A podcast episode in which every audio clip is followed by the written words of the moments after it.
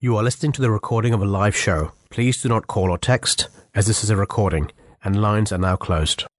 Assalamu alaikum wa rahmatullahi wa barakatuhu. This is Hassan Ahmadi on Voice of Islam on the Weekend World Show. Weekend World on Voice of Islam. Welcome to the Weekend World Show with Hassan Ahmadi, listening to Voice of Islam on DAB Radio, mobile and online, 24 hours a day, broadcasting live from the Baitul Futuh Mosque. The Weekend World Show is a current affairs show with the week's news, views, and reviews from a faith and non faith perspective, promoting the message of peace and unity, discussing religion, politics, sports, and topics of faith and enlightenment. The message of Islam for the West. Join us and share your views and stories by phoning 0208 687 7878 or tweet us at Voice of Islam UK. The views on the Weekend World Show are those of individuals and guests. Joining me this morning is Saf Ahmadi. Saf has undertaken various charitable projects, including the tsunami humanitarian aid, humanitarian aid to Banda Aceh in Indonesia in the past. Seth, uh, good morning. Assalamu alaikum. Walaikum salam. Good morning. Welcome to this rainy day. It's uh, really is, very- isn't it? very, yeah, very heavy rain, I'm Yeah, yeah. afraid. It's a- Uh, one of those. I almost felt like turning over in in bed, just just seeing if I could make the day day, day go somehow. One, one of those lovely days, yes, that's Exactly. right, where you want to be wrapped up in a nice warm blanket. Unfortunately, we could wrap up uh, quite comfortably. Yes. But uh, as Ban Ki moon says, that migration is an expression of human aspiration of dignity, safety, and better future. It is part of the social fabric, part of our very, uh, very makeup as a human family. And many immigrants don't get that opportunity to Mm. wrap up in Yes. the warmth. And uh, Ban Ki moon is right that it is part of human nature to, part of human dignity Mm, to help others to preserve their dignity. Absolutely. I know. I completely agree. I mean, um, we currently live in a situation where we're seeing more and more people having to move, whether it be for economic reasons, there are now even climate reasons, um, for safety, but just basic safety of self. Um, uh, people having to sort of move from one uh, fr- from one place to another. Mm. Um, I was actually listening to a historian that said, you know, this has always been a part of uh, human history where Mm. we move around, we Yes, migrate. it you is, know, this is- absolutely. it's, it's a normal pr- process. We've seen it in the lives of the prophets. The Holy Prophet himself had to migrate, Correct. as have many prophets had to do that. We know Absolutely. about Hazrat Isa also having to do the same. So it's some one of those things that um, not only have we got used to, we, we're going to have to get a lot more used to it going forward. Hmm. Um, uh, I think as there are societal shifts and economic shifts, and you know, again, I you know mentioned climate. Uh, there are going to be climate shifts. Uh, we see it already in sort of the central parts of Africa, who are suffering big levels of drought Mm. at the moment. Mm, Um, we're, we're going to have to see. We also see that in Southeast Asia, you know, Yeah. with the floods. Um, I mean, in the past, we've had situations where we've had these situations Mm. of you know, the, the droughts you talk about Yes. in Africa and other countries, and we've seen how Western nations, in particular, the wealthy nations, I would say, Yep.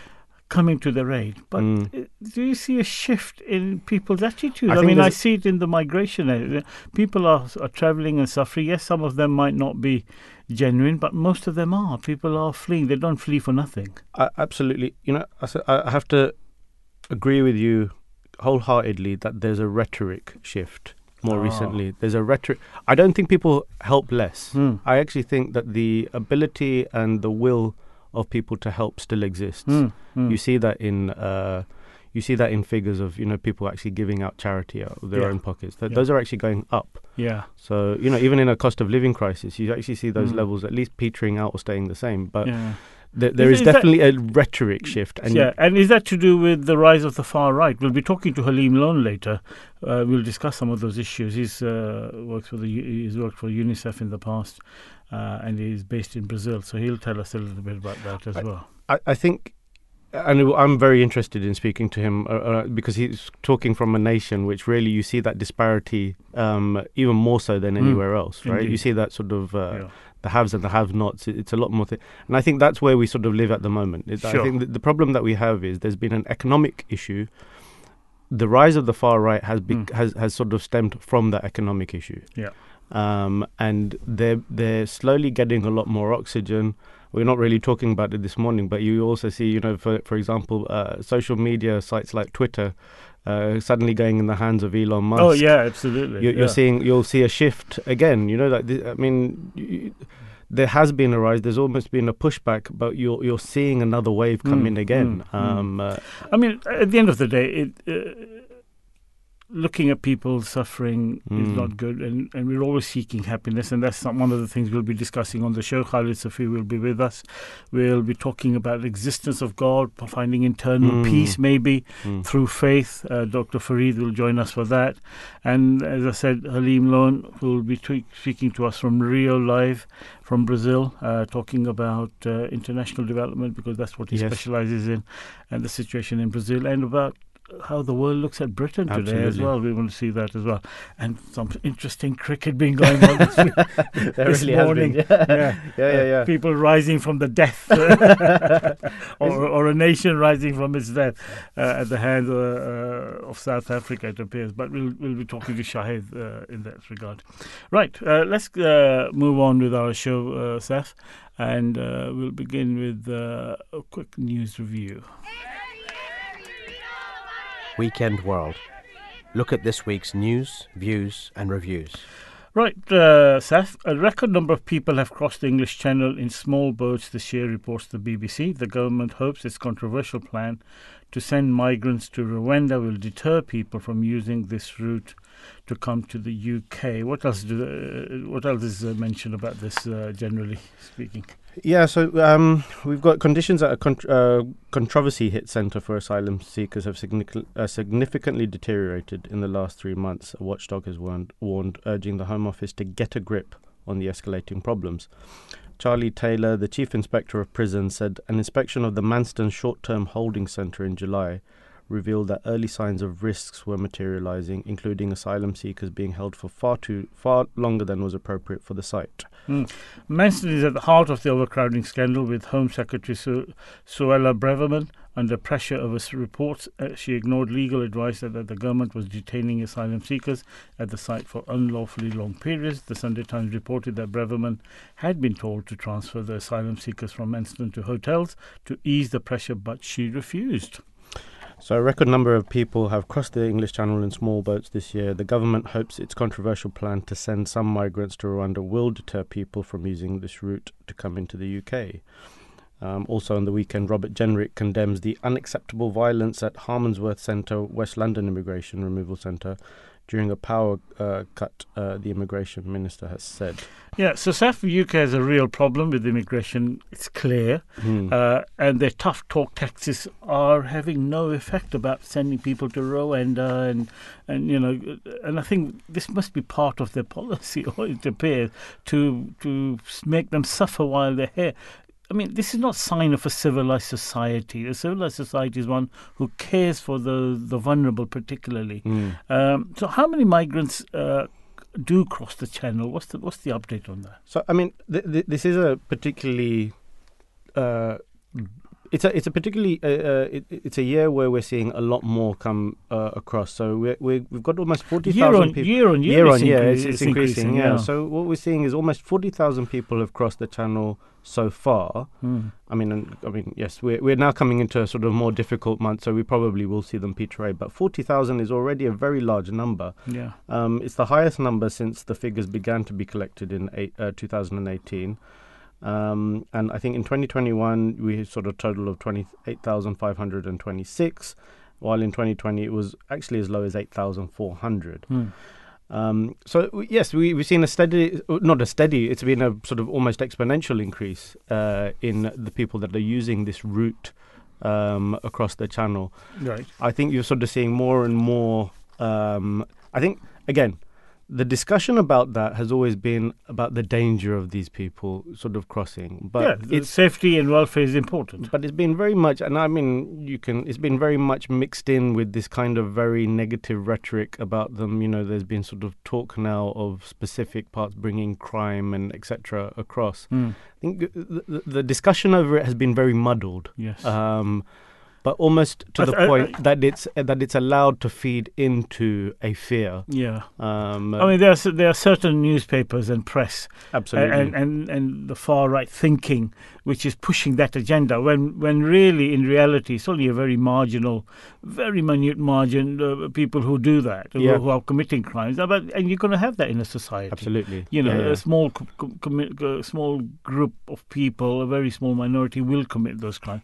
What about uh, the, the migrants themselves? Where are they coming from? Are they, uh, as it's always understood, yes. from uh, the African countries, the Asian countries, uh, the brown skinned countries, I would say. Yeah, yeah, yeah. If you, Yeah, yeah. uh, because that is in reality what the far right agenda is. I mean, actually, is that if what you the look reality at is? if you look at the cover of the Spectator, there's a there's a I I, I deem as a very awful sort of uh, front page of it, sort Mm. of showing a wave of brown faces, sort of you know cascading onto the white cliffs of Dover. So Mm. there's definitely a view that it is mainly brown skin. But actually, when you look at the first six months of 22.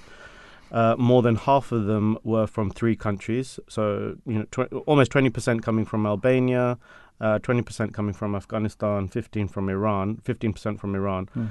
The number of Albanians, and this is the sort of key part. It's it's it's one that we're probably reading a lot more about. Is that the number of Albanians making the cro- crossing has risen sharply since 2021. Um, whilst last year it was mainly Iranians, that they were the biggest group, and Hmm. they accounted for nearly 30 percent. Um, uh, you know, tw- again, also Iraqi, Eritrean, Syrians. You know, you, you had those in the mix, but um, it, it's this year. I think there has been a particular focus, or especially at this p- particular moment in time, there has been a focus on the Albanians. Yeah, um, upset, uh, upsetting the Albanian prime minister. Absolutely, absolutely, and I think rightly so. I Mm. think you know it, um, uh, th- he was he was very very critical with, with the With- language. with the, uh, with the United Kingdom. Yeah? Absolutely, Yeah, yeah, yeah. with, with, especially with the language of um, uh, you know, of the government. Um, and whilst you, uh, I, I think the other part of it is is another thing that kind of feeds into the rhetoric is that um, the number of men aged between eight, 18 to thirty nine. I mean, yes, nearly three quarters of the small boat arrivals are going to be young men aged between eighteen to uh, thirty nine. Um, about five percent of those arrivals are men aged forty or over, Mm. and seven percent. But, but that's going to happen, isn't it? Because Well, uh, who- absolutely, who's yeah. going to send their daughters and their uh, wives Yeah, across d- risky waters with gangsters? And then the discussion would be completely different, Uh, right? yeah. At that point, it's like, why are you sending? Why are you sending? Yeah, exactly. so that you, you're damned if you do and damned if you don't. But if you look at the countries that you've mentioned, yes, okay, Albania is a European country. yeah, Afghanistan, well, why are they coming Exactly. over here? It's Yeah, yeah, yeah, because yeah. we interfered with their Yep. with their country. Uh, Iran, that's to do with Iranian uh, current uh, government. yes, Uh, quite oppressive, I think. absolutely. Um, certainly not Islamic Mhm. in our view, Mhm, uh, mhm. uh, or certainly not in my view. And then you look at uh, Syrians, yes, Iraqis, and then we had a lot from Libya as well. yes, These are all countries where we have interfered absolutely. with the with the decorum of peace that was there, whether we like those leaders or not. I think the only reason we didn't like them because they weren't selling us cheap oil or something like that. Yeah. But Yeah, yeah. but it's countries where we have interfered. So it's you know when you point a finger at Yeah. someone, three are pointing back at you. yeah. And I think Britain ought to be thinking like that. British people should be thinking like that. Well, actually, I mean, and actually, if you look at the countries that really take on the hit of um, uh, migrants, um, you know, and again, I say this as a, uh, sorry, that's probably the wrong phraseology. Um, it's not a hit, you know, like the people that are most welcoming Mm. to uh, say, actually, the, the top nation is actually Turkey. Um, because of its close, you know, because because because, of the because of its neighbouring of its- borders. where it's situated. Absolutely, Exactly. you've yeah. got also people like Uganda are up there, Mm. you know, because also they take on a lot of refugees from neighbouring Mm. countries. In Germany Europe, took Europe, Yeah. Germany, yeah. Germany is one of the thing. Now, you you have to sort of say, I mean, and actually, German, the Germans were very. Firstly, they were very hesitant about anything to do with Iraq Mm. and Afghanistan. They never really involved themselves much, uh, Mm. apart from their uh, apart from the fact that they're in NATO and that they had to do something. Yeah. Um, it was very minimal and really not, you know, really not something that they wanted to get involved with. Yet they have been sort of one of the most, um one of the most vocal and uh, helpful on this side. Again, I don't. there, there are other reasons for them. They, they actually have economic These reasons why the they want. reasons. You're right, but but these do play a prominent. Absolutely, part. and I Yeah. think the British, I think the British, uh, they've got a very odd. They they have a very odd sense. I mean, and I would actually go back as if you were to look at a couple of decades ago. I think we had a much more different relationship Yeah. with it. We were much more. Uh, whilst even you know we, we, we talk about Tony Blair, you know, like actually going into Iraq. One thing was he did accept a certain amount of responsibility in terms of taking on migration from there Mm. and being actually sort of having a kind of open border policy and allowing people to come in. Yeah. What we've ended up with is a very um, there there and it's the problem is I think within this Tory party is there's some real elements of right wing people which Rishi right wing stroke Islamophobic, uh, all these sort of things. Because that sells. They carry a lot of baggage. Absolutely, and, Yeah. and and it sells, you know, and it's a this big faction of the party that Mm. uh, they have to think. And I, I unfortunately I have to say the current Home Office, uh, the Home Secretary, Mm. um, she has been the flag bearer for that side. I think we, we, we're all fully aware, and I think it's no real secret that there was some you know backroom Oh, agreement d- d- made. deals were being made. Yeah, yeah, for Uh, her to be, yeah. for so her that to Rishi get that rule. so that Rishi didn't have to stand another election Correct. for the fear of the the British Tory public not voting, Voting for him again. for, yeah, voting for a bounce game. yeah, some would say. Okay, we'll talk about Braverman later. Uh, of the applicants, Mm. one of the criticism Keir Starmer made at the Prime Minister very effectively Yes, was the failure of the government to process the asylum seekers and the Manston Centre, which was only they're supposed to house people for about I think- 1,500 people yeah. for, for 24 hours or something. correct. Yeah, yeah, yeah. Right, and yet yeah. some have been there for months. Absolutely. Right. yeah. So, uh, what is happening with the applicants of asylum seekers? So, I mean, of the applicants of asylum seekers who are granted, actually 81% were granted refugee status following the asylum application. Um, and there's also 6% are actually granted humanitarian protection, Mm. 2 uh, were granted alternative forms of leave, such as discretionary leave, and 11% were granted refugee status through resettlement scheme. So the the the rem- the fact remains that when they say that all of these people are sort of flooding our shores and they're, you know Yeah. the young men and they're just economic migrants, actually there's a large proportion of them that actually do actually get through the uh, process and are, are granted asylum. Yeah. Now, is that because there's overrun? I don't think so. I think they've been incredibly. I mean, it's it's it's an incredibly slow process, and it takes time and effort. There has been real underfunding in the immigration service, and I think that also has been done almost on purpose to almost make it a deterrent to come into the country yeah. um, by making uh, it extremely bureaucratic, Yeah. long, and difficult. Um, we also saw, for example, the the Rwanda scheme itself Mm. um, has come under sort of extreme scrutiny and actually has been deemed illegal. Um, Well, but Twice the courts have rejected sending. Uh, Rwanda. absolutely. And of all the people they were going to send, there was only one or two people on the Uh, flight. well, yeah, there, anyway. at one point So, there was yeah, yeah. there was one person left. Yeah. You know, on one flight, and Yeah. actually, yeah, by the time that it was due to take off, that was actually also quashed by um, uh, the the uh, I think it was the UN, uh, not the UN, the e- ECHRC. And, th- and, and that was under Priti Patel, That's right. the Yeah, Home Secretary at the Yep. time. And now we got we, now we got a new uh, uh, Home Secretary twice Mm, in that yes, position. yes, yes, yeah. in the Yeah, yeah, space yeah. of six weeks. yeah, yeah, yeah. uh, who seems to be even harsher in that regard. So, what what sort of criticism uh, is she receiving uh, about the rhetoric that she's using?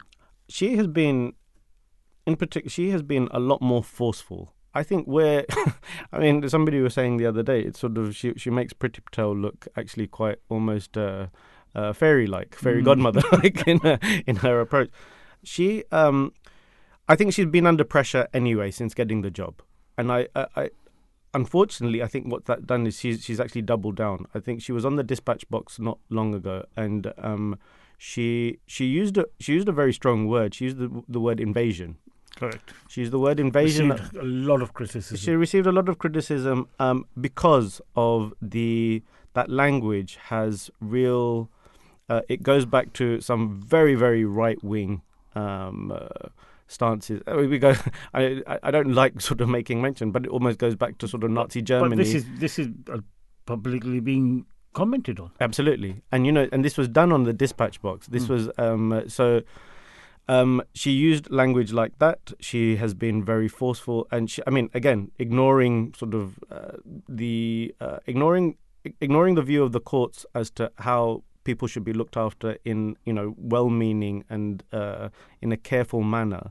She completely ignored that. Mm. Um, so that, and, and going against, I would say, uh, and this is the greatness of the British uh, Mm. setup or system that the press has been very critical of Mm. her. The opposition have been playing hay and there. You know, they, they've benefited Absolutely. immensely yeah, with votes going their way. yeah. Um, so she is being criticised left, right, and centre over this, apart from the far right, particularly within the Tory But I think, I party. think, and this is this is a concern, right? That I I do have. I think that she still resonates with a certain part of society, and I think that it's very aware. She wouldn't have got up and said those words, uh, unknowing of what. Uh, uh, unknowing of what could potentially um, uh, the fallout could be, I think I think she's very aware, and um, she has probably linked herself to a certain part of society Hmm. which uh, which has made it which has made it acceptable for her to say the things that she she has done. Um, we nonetheless, I mean, we we are in a situation where uh, it, it it has been said.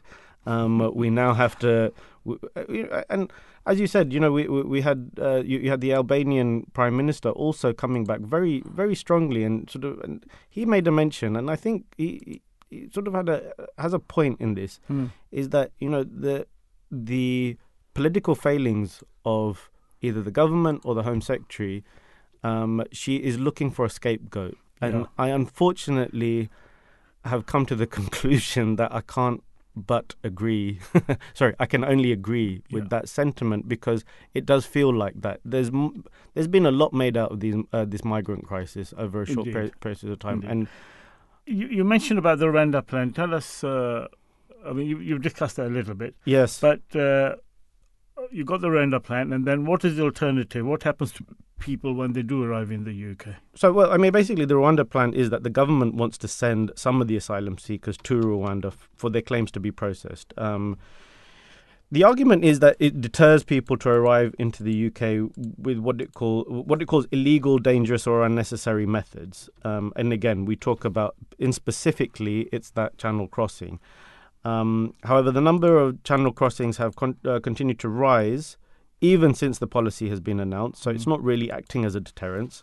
The plan has still been widely condemned by charities, campaign groups, and uh, you know they and th- they've launched a series of legal challenges which they keep winning. Um, so the policy is- remains on hold until a decision i- uh, is reached in the courts. In itself, has cost over 150 million, I think, just as a plan itself, um, not working, um, not sort of going anywhere. Um, it, it is a it, it, it's a it's a it's a real mess, and I think the problem has be, been is that there's been so much done to try and deter migration, um, and it's not just and it's not just the Rwanda plan. I you know, for example, they have actually removed a number of safe routes to come into the country, which actually leads people to come onto the boats. Well, this is the criticism. And this is the major- When you close the routes, what's going to happen? Illegality is going to take place. This Correct. is what happens. So they've created the crime Yes, by not dealing with the with the immigration the way they should as a as a nation of a developed country. Absolutely, and they've done it on purpose. You know, like, and this is this is the problem. I mean, they have removed things. I mean, even the French, for example, were were, were quite willing to sort of look at alternatives and work together, um, but they were quashed. Um, and again, I think it's I, I think it's become th- this whole idea of migration, immigration, has become such a political, um, and it's not really a hot potato. People actually want it. people want it. People want to talk about it. People want to be able to say that they're in charge of it, and they're acting incredibly tough on it. Um, when the reality is, per capita, I think we are actually one of the lowest. Uh, we we take on the lowest amount of mi- um, migrants and refugees um, than uh, than comparable countries and actually developed countries. We are we are very far down the scale. Okay. So we really do need to. I mean, I think this is this is an aspect where, I, I unfortunately I, I I I think it's become a bit of a smokescreen for many other failings, Oh, and we know, unfortunately, yes, we are at a current point in time where this government um, has had to go through a lot of shifts. It's mm-hmm. being criticized for, for a lot, um, and I think people have given up on it. Yeah. Um, you can see that in polling. Um, and it's almost trying to keep the embers of the government alive somehow. Okay. And unfortunately, I do feel that the, the, the immigration story has become the. Uh, has become the aspect which which keeps it which keeps the embers going. Anyway, a lot more could be discussed, but a lot more is going to happen on this. But thank you for sharing your views on this. Uh, uh, but we must move on to our next segment of our show, uh, which is we were saying that happiness is something that we're all trying to achieve. Um, so we're going to come to our next segment, which is the community news. Weekend World. Community News. للذين استجابوا لربهم الحسنى والذين لم يستجيبوا له لو أن لهم ما في الأرض جميعا ومثله معه لافتدوا به أولئك لهم سوء الحساب ومأواهم جهنم وبئس المهاد Right. Um, Seth, uh, people are always in pursuit of happiness, uh, of uh, looking for things better. We talked about the uh, people seeking asylum through migration, looking for better, they improve their lot. Um, and uh, the strongest argument against uh, totalitarianism may be recognition of maybe recognition of a universal human nature that all humans have an innate desire for life, liberty, and the pursuit of happiness. The doctrine of a blank slate is a totalitarian dream. That's what uh, Steve Pinker, a Canadian American cognitive psychologist and author, writes. He also says happiness is the emotional state of feeling or showing pleasure or contentment. This means happiness isn't a long lasting, permanent feature or trait, but a more changeable state. Due to happiness being a broadly defined term in psychology, it is termed as a subjective well being which focuses on an individual's overall personal feelings about their life in the present. As such, perceptions of happiness may differ from person to person. This is on the NVP New View Psychology website. So, what is happiness, Seth? Uh, and is it in, uh, is it an unachievable goal or a goal that is ever changing? Uh, this is what Rabbi Abraham D. Twerski talks about uh, about utopia. Now, do you know what would happen if you took somebody from the 1930s, living under those circumstances, and you said, you know what life is going to be like in 2011? There won't be one tuberculosis sanitarium in the entire country. The disease will have been eradicated for all practical purposes. The lifespan, instead of being 50, the average life expectancy will be in the 80s. And communications.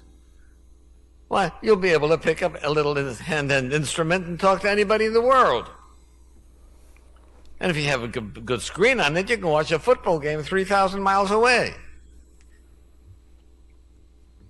And as far as climate is concerned, if it's too cold, you push a button, the house warms up. If it's too hot, you push a button, the house cools down.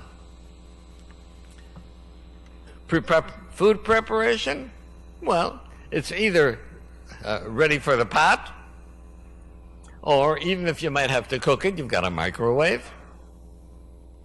And there's going to be fax machines and emails.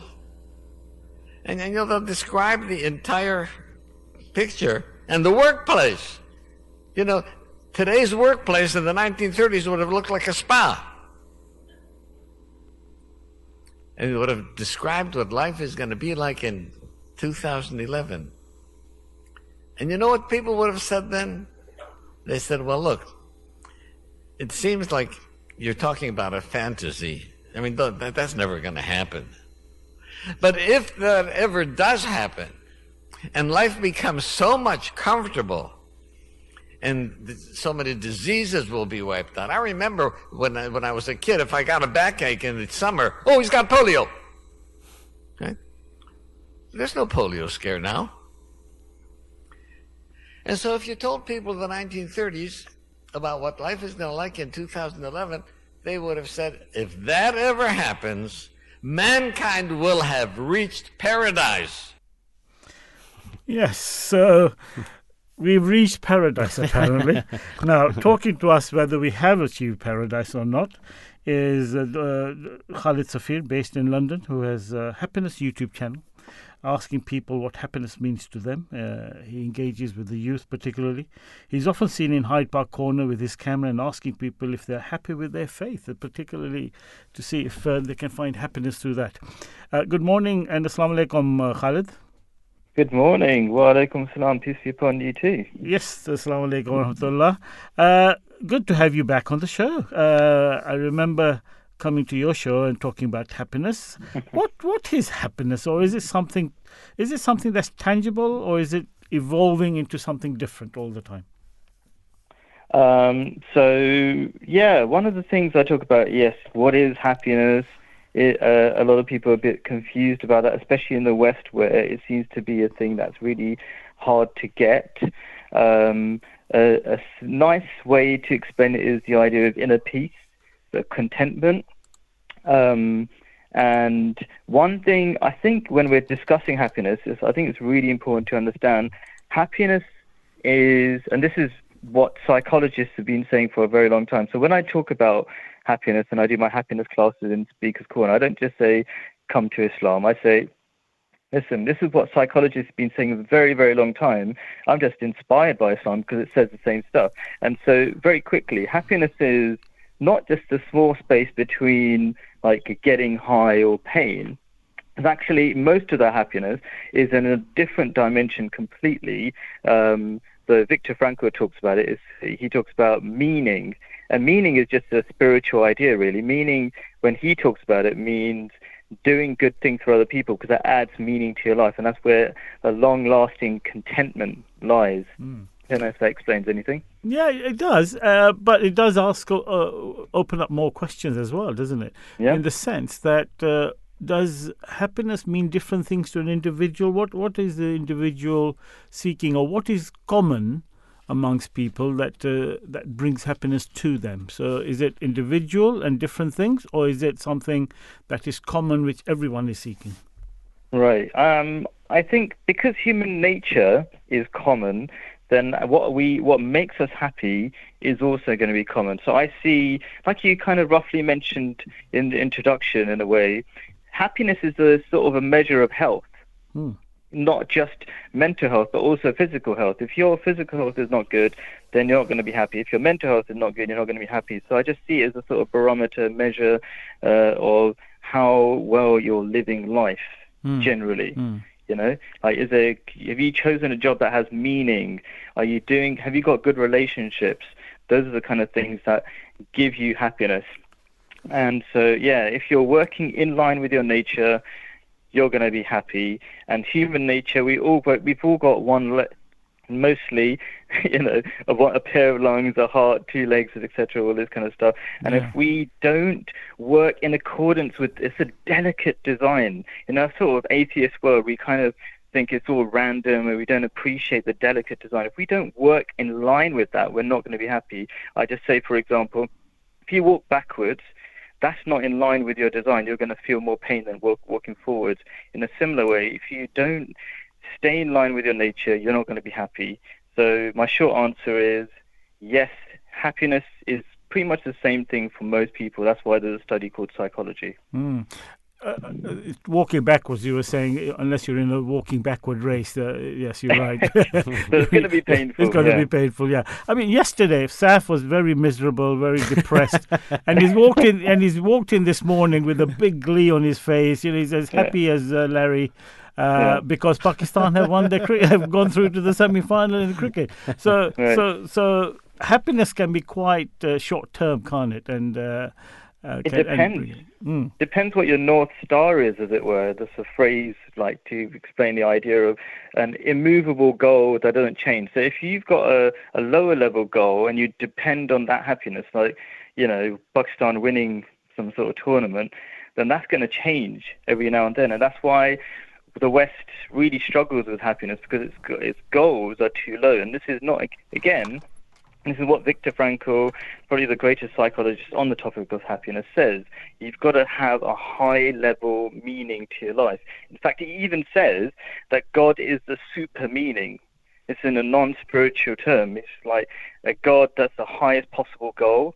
That is the kind of thing that will consistently give you happiness. And that's what you find in uh, religious countries are far happier than atheist countries. This is statistically known. Even atheist psychologists tell us that.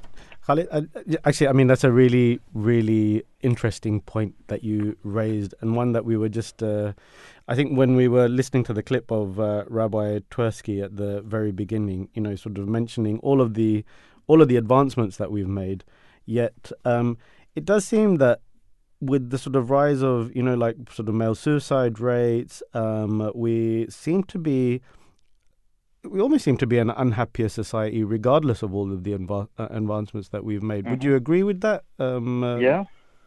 So statistically, we are uh, the richer the country, the more unhappy they tend to be. Um, when I'm, talk- I'm mainly talking about Western countries, really.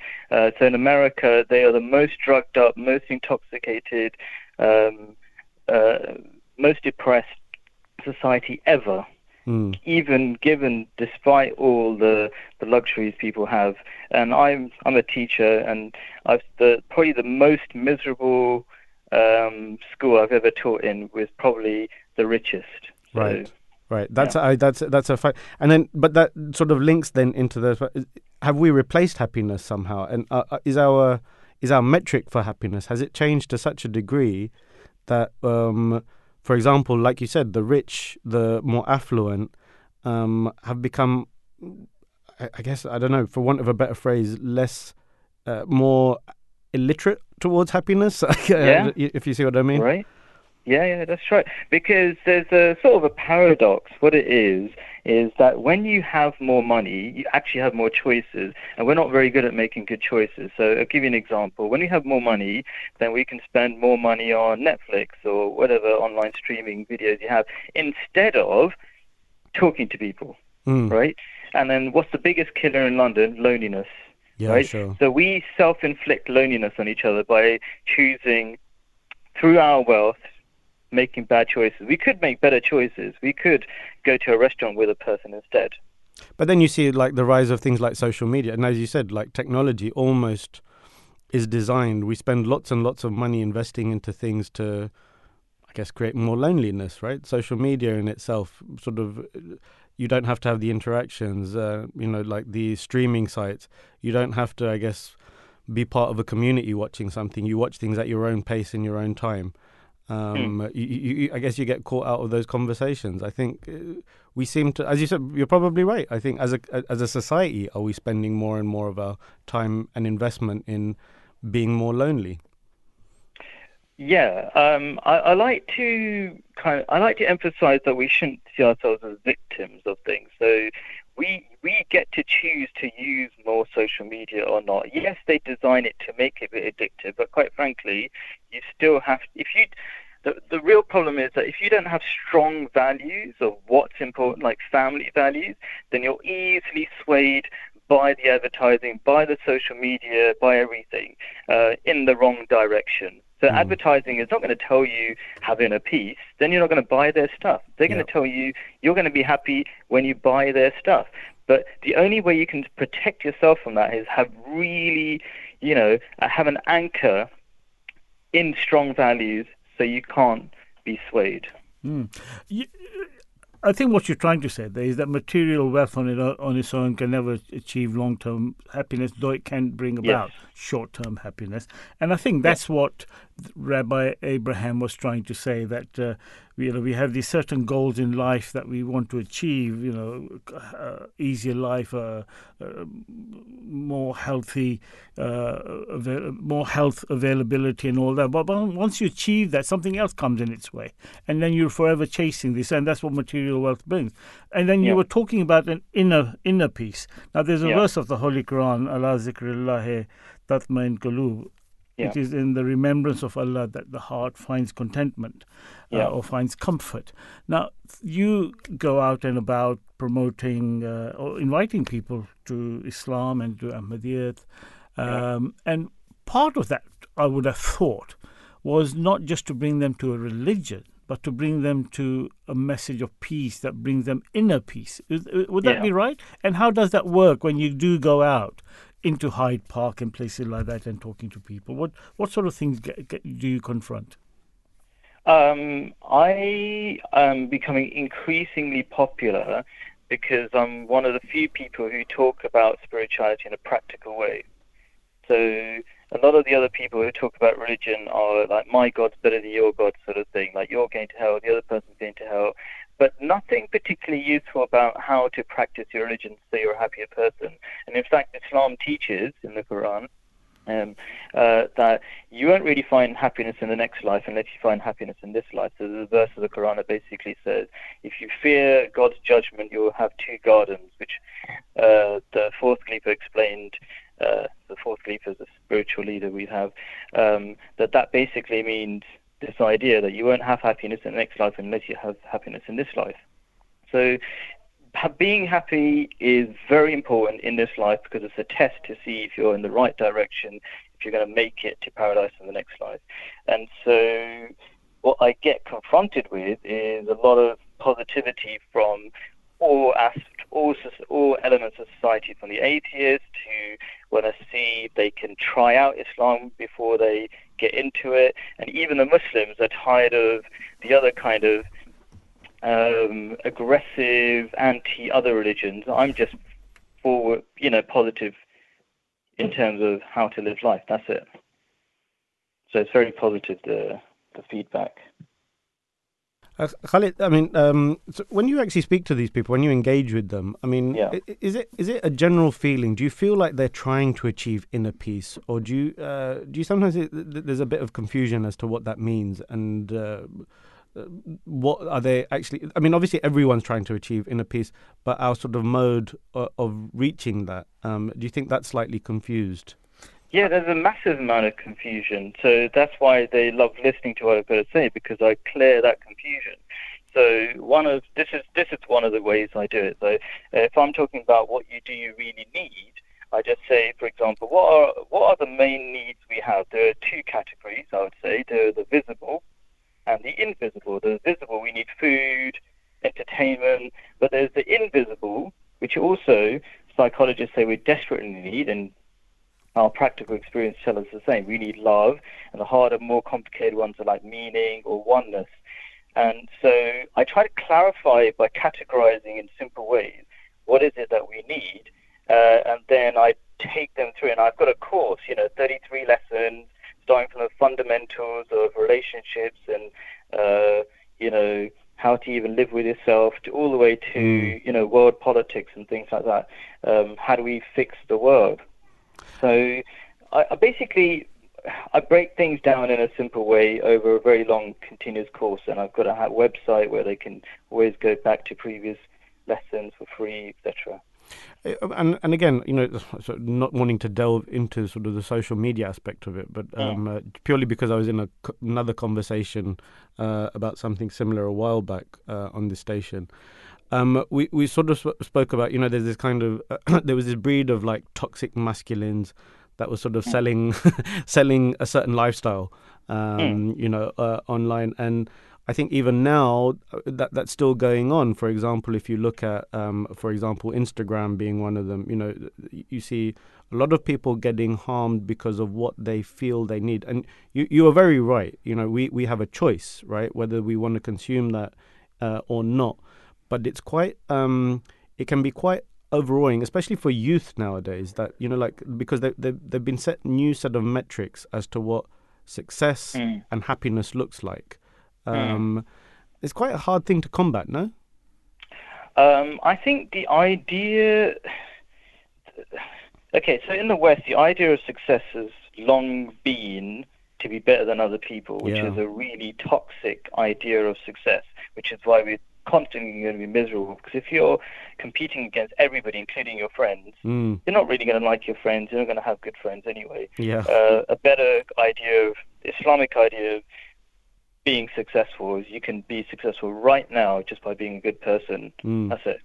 You know, so um, it's not really social media's fault. It's actually that social media or the people who are putting videos on social media are just, you know, continuing this idea of success in the West, um, and we need to fix. We need to give alternative ideas of, you know, success and show them that you can be happier in these alternative ways. You you mentioned uh, that you when you're out there, a lot of people are listening to you because you're approaching it differently to, to others. Are you inviting them to how to attain peace for themselves and with, with life at large, or are you inviting them to a particular faith? Um, so Islam actually invites people just to follow at least their own religion. Hmm. If they're not going to, so says be a good Christian. If you want to be a good Christian, you know, do that well. Like God just wants you to do, be the best human being you can. So Islam, yeah, it's the most detailed way guide for life to happiness. It's a tried and tested method, the most popular religion even in the West in terms of converts. You know, so it's probably a good way to go but people have a lot of mental barriers. They've heard bad things about Islam in the news, right? So they're not going to get over those barriers quickly. So I just kind of, I call it maybe a low gradient method to kind of try Islam if they want to. So my answer is, I want people to be happier because that's, you know, when you're when you're helping people, you don't put barriers in how they should be happy. Just like I want to help you as best as I can. Um, I do recommend Islam, but if Islam's not the thing for you, try maybe take a piece of Islam for free and don't even call yourself a Muslim. I'm happy with that. And would you say that Islam is not just um, a verb, but it is a noun, it's an action, it's it's something that within you?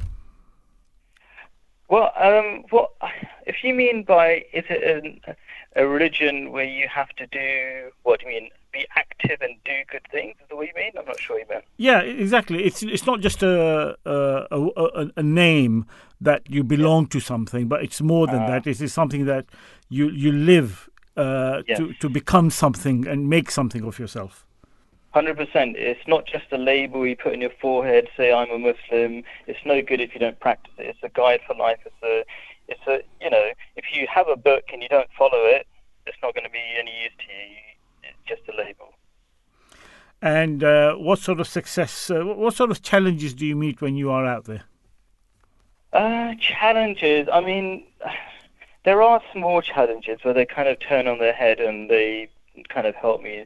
So every now and then I try to talk to the wider Muslim community, and because I'm an Ahmadi Muslim, they go, "Oh no, you're not a Muslim," and things like Mm. that. And um, that actually gets a ton more attention than my my happiness classes because un- unfortunately confrontation and I don't do the confrontation so I, I spoke to a sheikh uh, recently a famous person on in Speaker's Corner and I got I don't know 50,000 views or something um, and for me that was the most boring discussion even though I won that debate easily um, but it was kind of like it didn't practically help people. It just explained that Ahmadis are Ahmadi Muslims are Muslims. Hmm. It's very simple, simple to see. So there's that sort of thing. But I kind of in the in the comments of the YouTube videos, I respond to them, and then more and more people come to my videos because of that. So um, not Yeah. really much of a problem. I mean, that's a, I mean that's a really interesting point, right? Because um, uh, you know what you've been saying about sort of uh, uh, the religious clerics and what have you. I mean, we, we sort of see across the board now. I mean, for example, I, I- I think there are some nations, for example, that have very repressive. Uh, well, in the name of religion, they put in some very repressive laws um, and what have you. Um, we sort of seem to have moved a little bit away from the actual uh, the crux of religion, right? And we were talking about how r- these religious nations seem to be happier. Do you think that do you think that might shift because purely because um, th- there is, for example, against uh, you know in, in, in certain countries um, against minority groups, there can be a lot of sort of negativity towards them.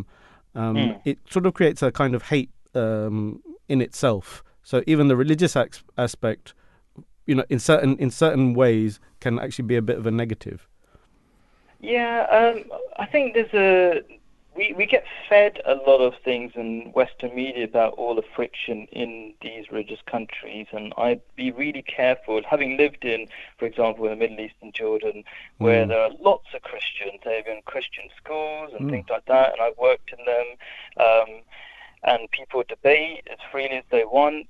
Um, there isn't as much friction as you might hear on the BBC. I remember being living in Jordan and listening to BBC World Service and thinking, right, they're literally telling the opposite of reality. Mm-hmm. Mm-hmm. Indeed. So I'd be careful about taking mass mainstream media at face value. Indeed. Uh, Khalid, thank you very much uh, for sharing your views and thoughts on this very important subject of attaining inner peace, which is the ultimate peace rather than the outward material peace that uh, you certainly seem to be um, uh, advocating of, of promoting inner peace as per guidelines of the Holy Quran. It reminds me actually of uh, a hadith of the Holy Prophet that. Uh, Talking of uh, the latter days, that uh, the Muslims will be divided into many sects, Mm. but only one uh, will be right, and all the others would be in fire. Uh, a lot of people mistranslate that into hell, but Yes, that's not yeah, the way. It's, it's yeah, fire. yeah. And Khalifatul Masih Rabi, the fourth caliph of the Muslim community, explains that wonderfully. He said that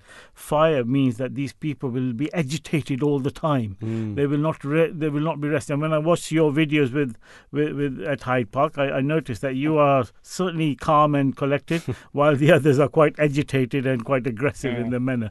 Uh, I hope uh, that is a true reflection of how your uh, uh, YouTube uh, channel comes across as. Yeah, I mean, I think uh, a lot of people learn from if they can't understand the debate themselves, they see the example. So, in uh, when I spoke to the sheikh, he refused to even say "Wa alaikum assalam," uh, and I said at the end, "I'm your brother." Uh, at the end of the debate, I was very relaxed because my job is only to deliver the message. I'm not. I don't care about the results really. I'm just my job is just to do my job, as it were. God, Allah Indeed. does the real job. So I'm always very relaxed. I don't need to not be relaxed. I think that's the way to do proper, uh, uh, truthfully, or to inv- Yeah. invitation to Allah should be that of peace, and uh, Yeah. to to provide to to set, give the message of peace, which is Islam. You yourself have to be at peace with yourself as well, and, and and present it to others as well. Uh, thank you very much, uh, Khalid. Assalamu alaikum wa rahmatullah, and thank you for You're joining welcome. us. Right, so, good on you. Right, uh, Saf, uh, after the 11 o'clock news, we'll be joined by Dr. Farid, uh, who will talk to us about the existence of God and uh, you know, how, how to prove uh, or how to understand God better. You are listening to the recording of a live show. Please do not call or text, as this is a recording, and lines are now closed. Weekend World on Voice of Islam. Welcome back to the Weekend World Show with Asan Ahmadi. This is uh, Asan Ahmadi with Saf Ahmed with, uh, with me. Um, we're coming to our next segment of the show, which is the Faith in Focus segment. Um, we'll begin with the Holy Quran, chapter 20, verse 54. الذي جعل لكم الأرض مهدا وسلك لكم فيها سبلا وأنزل من السماء ماء فأخرجنا به أزواجا من نبات شتى Allah says, It is He who has made the earth for you a cradle and has caused pathways for you to run through it, and who sends down rain from the sky, and thereby we bring forth various kinds of vegetation. Saf, the founder of the Ahmadiyya Muslim community, the promised Messiah, the Reformer, the Mahdi, Hazrat Mirza Ghulam states, The task for God which for which God has appointed me is that I should remove the malaise that afflicts the relationship between God and his creatures and restores the relationship of love and sincerity between them. Uh, what else did the promised Messiah uh, write about God? Yeah, so uh, on God he wrote, God is the light of the heavens and the earth. Every light that is seen, be it high or low, whether it belongs to souls or pertains to bodies, or be it substantive or attributive, whether hidden or evident, be it subjective or objective, it is a mere bounty of His grace. This is a sign, he continues, which indicates that the bounties of Allah encompass everything. He is the source of all grace and is the ultimate cause of every light, the fountainhead of all mercies. His being is the support of the universe and is the refuge of all, high and low. He it is who brought everything out of the darkness of nothingness and bestowed upon everything the mantle of being. No being other than He exists by itself or is eternal. All other beings are recipients of His grace. Yes, that's from Barahin-e-Ahmadiyya, uh, Ruhani Khazain, Volume 1, pages 191 to 192. Uh, joining us this morning is our good doctor, our very own Dr. Fareed. Assalamu alaikum, Dr. Saab. Walaikum Assalam, uh, Hassan MD Saab and Saif MD Saab. Thank you very much for joining us once again. Um, we- we were discussing about attaining inner peace and, and and inviting people to God was basically what our previous caller was talking about. And we were talking about immigration earlier, about finding peace, finding happiness, and all of that uh, through religion. Uh, we would say that we we believe in a God. That's what motivates us to find that happiness and peace. But many people do struggle uh, with the concept of God. Uh, atheism is growing. We as Muslims, as- as other faiths, have firm faith that God does exist. So, how do we recognize Him or how do we explain it to others that God exists? Yes, I mean, as you've already quoted the sayings of the promised Messiah, peace be upon him, Hazrat Mirza Ghulam Ahmad, the founder of the Ahmadiyya Muslim community, that uh, he came into the world. Uh, role was to bring people back toward to God, Hmm. Uh, basically following the role of all earlier prophets to p- prove to people that God is a living God, and uh, we have to understand the purpose of our creation as mentioned in the Holy Quran and in fact as taught by all prophets is to worship Allah is for man to realize that there is someone who created us and to whom we owe uh, the, the the duty of worship and our responsibility. And we have two responsibilities. One is to human to to our creator and others the other responsibility is to fulfill our duties to our fellow human beings and uh, all all living creatures. And uh, when we it's the the philosophy of Islamic worship basically is to establish a relationship of love between Allah and His creatures. That's the philosophy. Mm. But uh, when we when we trying to worship a creator whom basically we cannot see, we have to find out, and this is what the prophets, all the prophets of God who came into the world, were trying to show us is that, or answer the questions, these questions: Is He a living God? Does this God live? Where did He just create us and then just leave us to go somewhere else? Does He hear? Is He a God who hears when we pray? Are we just praying into thin air, or is someone who is listening and who can answer? Uh, does He see if we do some good deeds? Does He uh, see those deeds we, which we are doing, and will He reward us? Or if He sees some evil, does He do anything about it? Or does He just uh, just has He just created the world and just left it to, to be to to go uh, leave it as it is? Uh, is He loving? You know, like a uh, a mother's love to a child and human beings we are we sort of uh, bask in love we uh, although we, we consider ourselves to be independent and to be uh, and some tend to become all haughty and arrogant but at the end of the day uh, nothing beats love uh, we all all require some form of love uh, do we have a god do we believe in a god who is all powerful does he for example uh, we consider ourselves to be able to do anything, but uh, we can't. We human beings are limited. But is this a God who is unlimited, who can do whatever he wants? Uh, just uh, recently, I was just uh, listening I just uh, saw news the news uh, uh, in astronomy that they found the biggest galaxy uh, ever ever ever ever see, recorded. Mm-hmm. Uh, it's about hundred times the size of the size of the Milky Way, Wow. and it, it's massive. And uh, so this is a God who I mean, the, the mind boggles at how great this the universe is and what He has been created. Hmm. And uh, finally, the other question, the final question would be: Is He ever living? You know, does He live forever, or that you know one day every uh, like. We don't we sh- uh, some people who have gone astray like the christian belief that jesus became god and then he died in, in islamic concept that's impossible a god a god cannot die even even if it for 3 days as it was as is the, as the christian belief would have would have us uh, understand Hmm. so so uh, basically we have to understand we have to uh, the, the we have to look at uh, uh, what God is, and this is where the attributes come in. Right. So Yeah, rather so- than looking at a physical entity, we are trying to look at the attributes of God. What what God, um, uh, the, the, the the the qualities of God that that are imposed upon us. yeah, the qualities and uh, not and no weakness. Uh, uh, uh, qualities and no weakness. God Hmm. has no weakness. It's all all is it's all about quality, Hmm. and that's why we use the word attribute. Right, right. Yeah. And in that in that regard, uh, the the most common question amongst atheists is that, you know, if we can't see God, how can we how can we believe in in, in God? So how do we approach that uh, thought uh, of an atheist? That if you can't see or feel God, how can you believe in something like that? Well, this is the answer. The answer is we, we, we see him through through his attributes and through his creation. I I think we, we digress if we go into go into the uh, question of the existence of God. So we're basically basing uh, this discussion on the belief that God that God exists.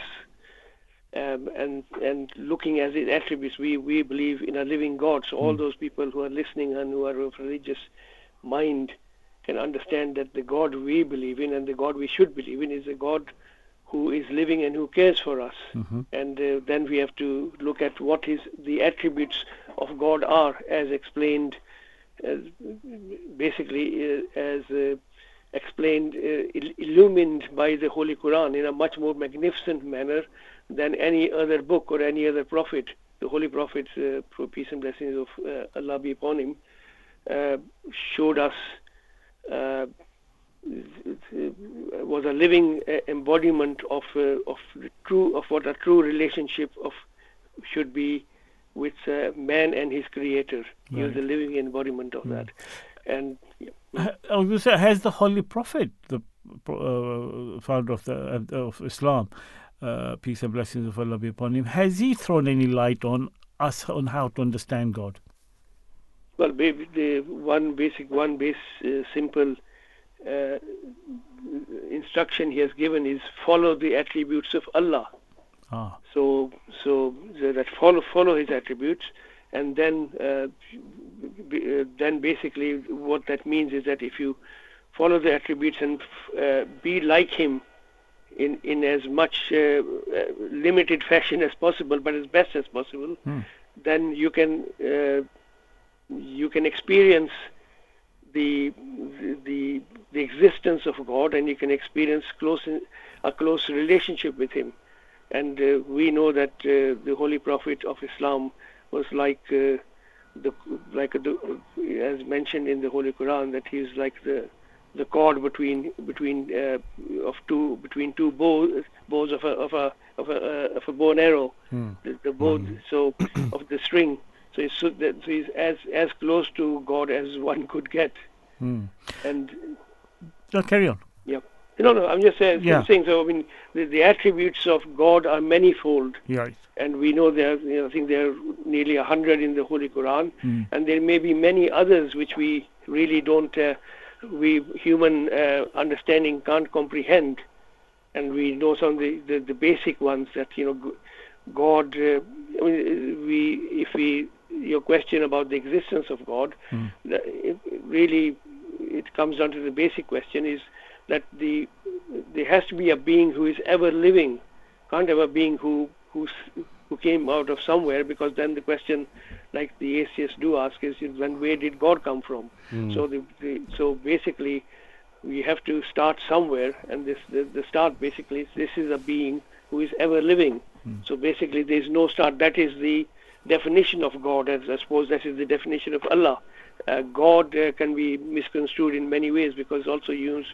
for human beings that you know like gandhi was a god or like some pop idol is a god you know or, or some you know scientists is the you know einstein was Or the god of Jesus, the, or Mm. Jesus is a god. Or Jesus, I yeah, yeah. yeah. so basically yeah Dr. Freed, I, I, I think sort of pushing on from that a little bit, it's um we you, you spoke about the vastness of you know this galaxy that you said this a hundred times. There, there can be times when, as a as a person, you can sort of almost feel quite insignificant. Um, you know, in the sort of grand scheme of things, you know, you're you're, you're sort of this little blue uh, ball, that, yeah, Speck. speck speck in the middle of Yeah. nothing, and I guess um. I think that's one of the concerns I think I've always met from um, atheists uh, in general. You know that, that we are insignificant. Why? Why? Uh, you've got this whole universe, and then how? Why is God so interested in us? Um, how would you answer that? How? How, how would you? How, would you sort of uh, view that uh, as a concept? Well, num- number one, the the uh, attribute of God of Rab, as in the first verse of the, the first uh, in the opening of the Holy Quran, Rabbul Alameen, Lord of all the worlds.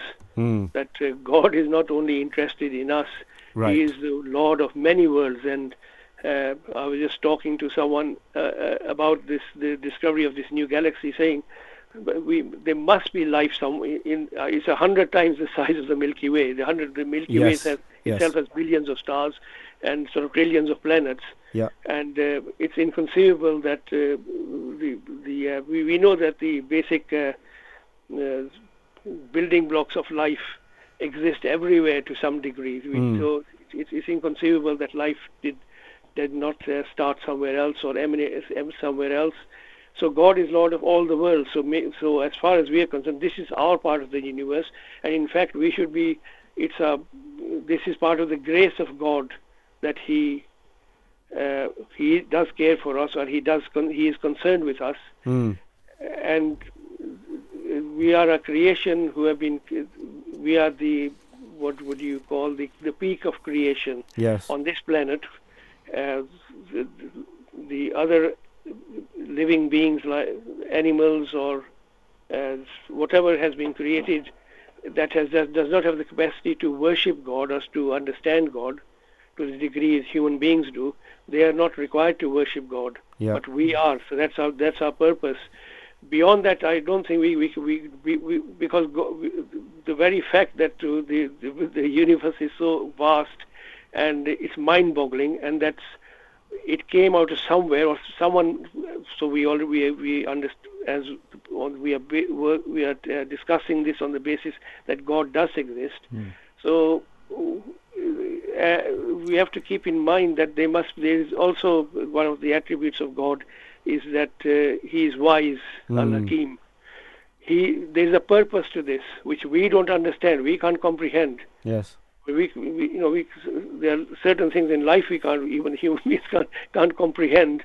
But to comprehend god is is virtually impossible so we should not even go there in that sense. But god does say in his in the quran to uh, comfort us that there is a purpose behind this. I'm not doing this. This is not doing it just for fun. This is not a game. Yeah. it's not so that's where that's where I think the answer lies is that uh, there's a purpose behind it. And sometimes like our parents you know say that you know we're doing this and this don't worry about it. We, we'll look after it. Mm, don't don't concern yourself with it. You're too young or Right. you don't understand it. So this is god god is saying to us look in the holy quran it's very clear i think and god uh, i think also uh, the question you asked knows that people will ask this question yes. why and so god says there is a purpose there is wisdom behind it Hmm. and that we don't understand it It's Yeah. amazing that we also we have consciousness. I mean, that's uh, in itself is almost like a like to me that is proof in itself Yeah, that God yeah. must exist. That Yeah. because we, we think about something. yeah Uh, as Plato, I think, or also said that. Uh, Nietzsche. I think therefore I am. Yeah, the- yeah, Nietzsche was right. yeah. Uh, Yep. Coming on to uh, the attri- you were talking about attributes of God, uh, that we understand God by by His attributes rather than a- name given to a physical entity because He's not a physical entity. But Yeah. we in Islam we call Him Allah. In in the Bible is known as Jehovah, or as Jesus on the cross said, Eli Eli, lama sabachthani, Oh Lord, Oh Lord. So do we understand God uh, by a name or or or, or not? Well, the, the main thing is in the in the idiom of the Holy Quran or in Arabic language, uh, Allah is is the name of the being who is comprehensive of all perfect attributes. Hmm. So so that's what Allah means. So you can't apply it to anyone else. Like I've just ex- uh, gave the example that God can be used in other connotations, but Allah cannot be used for anything. For, cannot say that He is He has become Allah. You can say He has become a God, but you can't say that He, he has become Allah. Right, Allah right. is, is what, yeah. He, he is a uh, is a name. Uh, it is a being who is comprehensive in all perfect attributes. So every all perfection Hmm. is in him. So it can't can't apply to to anything else. Right. Uh, and uh, the, the main being that uh, he is ever living, does not uh, was not created and uh, will not will, will never die. He begets not, nor is he begotten, as the Holy Quran Yep, says. yep, yes. I, I remember Khalifatul Masih Rabi, the fourth Caliph of the Ahmadi Muslim community, in question answer sessions, in various question answer sessions, explaining these concepts. Uh, we've got some clips of him to, to play in a short while. But one of the things he said that, uh, you know, he, mankind can think in, in several dimensions. Uh, you know, you've got the six senses, so to speak, and then there's time, uh, and then a few others. And mathematicians work up to about 10 or 12 dimensions. But Yeah. God exists in, in dimensions way beyond that. And so when we try to explain God, we are only restricted to the dimensions we are capable of understanding. So therefore, we can never fully comprehend how God exists, but we can certainly experience Him in the dimensions that we live. Would you say that uh, that is the shortfall of people who can't comprehend God? Yes, exactly. The, we, we know that even uh, Newton said that uh, when he's standing on the shores of the the sea, that you know picked up a stone and said, you know, this, this is all the knowledge we, we, we seem we have acquired. There is a whole ocean of knowledge which we Hmm. we don't. Uh, uh, the the Quran says, you know, if all the the the the, the, uh, the oceans became ink and all the trees and became pens, you the the uh, you wouldn't be able to uh, uh, sort of write down all the the knowledge of uh, of God. Hmm. So yeah, it's it's we man has to understand that uh, he is limited. So, uh, and uh, uh, these days, even with uh, the advances in science, uh, we, we we still we we we're still at the mercy of uh, our own mistakes and our own uh, misjudgments and our own lack of knowledge in certain things. Uh, it's an ever it's a, it's an un- unending uh, uh, journey. Journey, yeah, absolutely. Yeah, I mean, for example, who fracking, for example, who would think many many years, uh, say about 20 years ago, Mm. that fracking was a way of of uh, getting fuel out of uh, out of the earth. Yeah, So yeah, this so absolutely. these are all things which which have been which had been I, we we say that this is the grace of God that He has made things available to us, which we man would require in in in future times. Yeah. And, and, and when people ask, you know, what was the purpose of the dinosaurs, we, we Yeah. live in a time when, when those those dinosaurs are the source of fuel and and debate even now Yeah, yeah. Uh, the- Yeah. of their purpose. And, and talking of that, the Bible says that God created man in His own image. Does this mean that, or do, does it mean to the Christians, or does it mean to us? That God is something that we can become, we can become godlike, or does it mean that God exists in the way we exist? Well, I mean, in, Muslims, we also believe that God manifests His attributes of resemblance to man uh, but, uh, we can uh, copy that to some degree. For instance, for instance, uh, God creates, but some de- degree man also creates. We also create things. We also fashion things.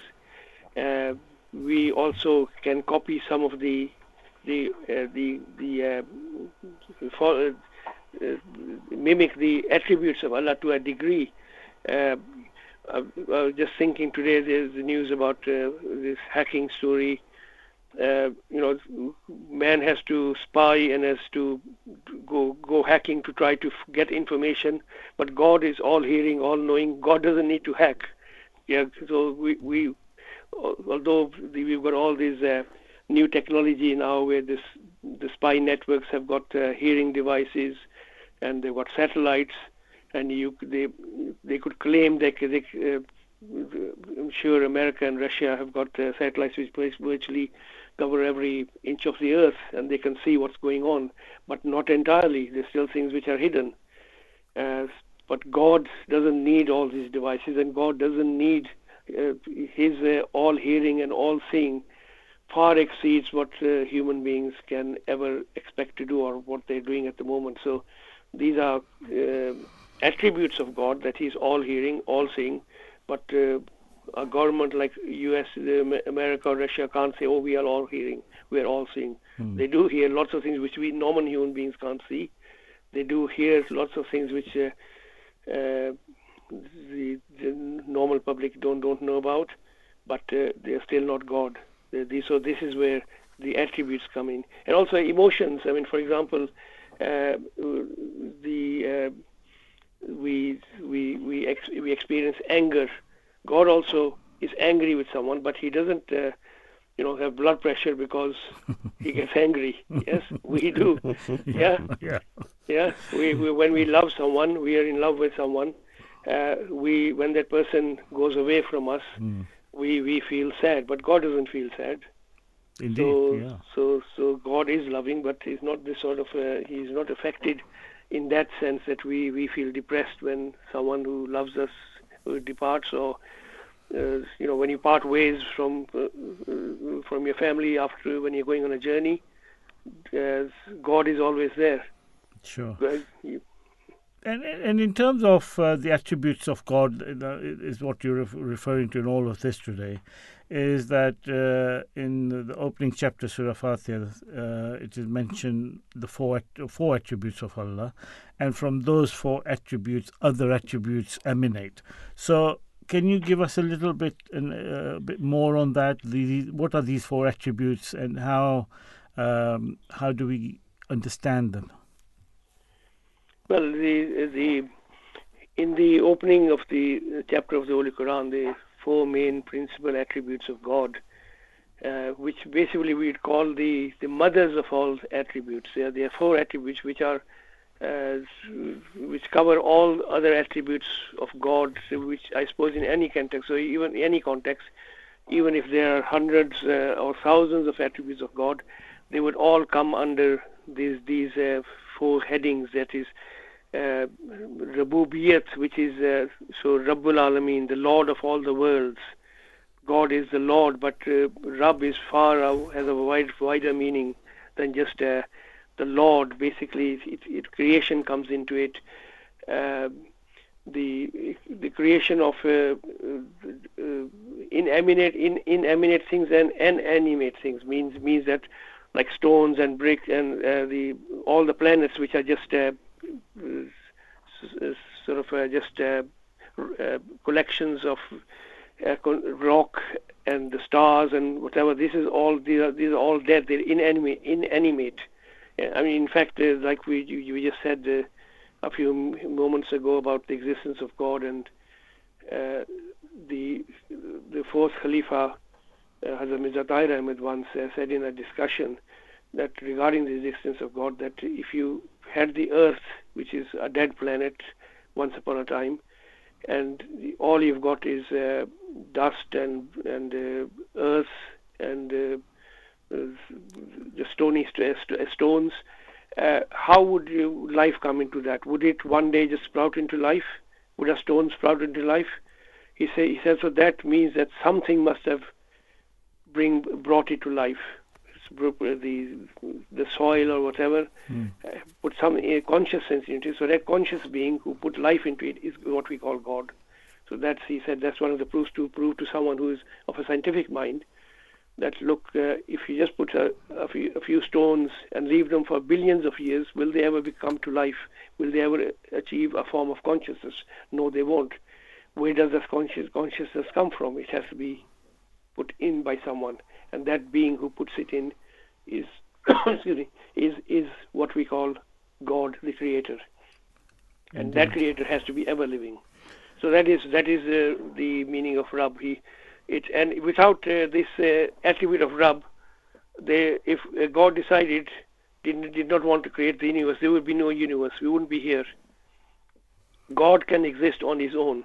So that's also the meaning of Rabbul Alameen. He is all existing. He can exist on his own. So he doesn't need us. So uh, the existence of everything is dependent on this attribute of what is called Rabb. Right. And also he's Rabbul Alameen, Rabbul all of all uh, all the worlds, including different animal worlds, the insect world, the the, the, the, the, the water world on this planet, and alien worlds as well. Absolutely no doubt by this uh, reference in the Holy Quran that He is Lord of all the worlds, that it means that there are many other worlds and there may be many other universes as far as you know. Because That's the greatness of God. and, and, and something that uh, requires a lot of insight and thought in, in an individual to understand and comprehend then as god says in the holy quran that if my servant comes to me i come running to him i am closer to him than his jugular vein meaning that he can be found in all the attributes that we see around us as a proof of his existence Yeah, Uh, exactly, yes. yeah. So, uh, Dr. Saab, thank you very much. I'm going to close with a small clip from uh, the sec- the fourth caliph of the, the Muslim community, Mirza Tahir Ahmad, who has expanded on these sort of questions in his various question and answers during his time as the Khalifa. So, thank you very much for joining me, and uh, we'll close with this uh, clip from the fourth caliph. Great pleasure. Assalamu alaikum. I should better use the word soul. And soul cannot be seen, nor can God be seen. Because the phenomena of seeing requires that your sight returns to your eyes after striking a hard surface, comparatively denser surface. If it doesn't return, then you do not see anything. So God has no dense surface at all, nor has spirit, or soul as I call it. So you can never see soul or God with your naked eyes. But you can visualize both according to their uh, attributes. Soul has certain attributes mentioned in the Quran and many other books. And also God has so many attributes. When you consider a, an attribute of God, with the spiritual eye, you are seeing God. When you see that God is Rahman, is uh, most beneficent, then the, you know what beneficence is. So with the same eye as you from which you know the what beneficence is, you know what God is. So this is how God's attributes tell what God is. And uh, in the prayer we are admonished by Rasulullah to concentrate on God's attributes. By those attributes we will be introduced to God. That was Mirza Tahir Ahmad, the fourth caliph of the Muslim community. He s- explains things very succinctly Yeah. and uh, and easy to understand. Uh, right, uh, Saf, we're coming to the last part of our, or uh, the penultimate part of our show, uh, which is behind the headlines. Uh, so we'll start with our jingle and then uh, bring on our guest. just been called for Donald The Trump. decision taken to join the common market has been The government reversed. should call a general election. Weekend World. Questions to the Prime Minister. Behind the headlines.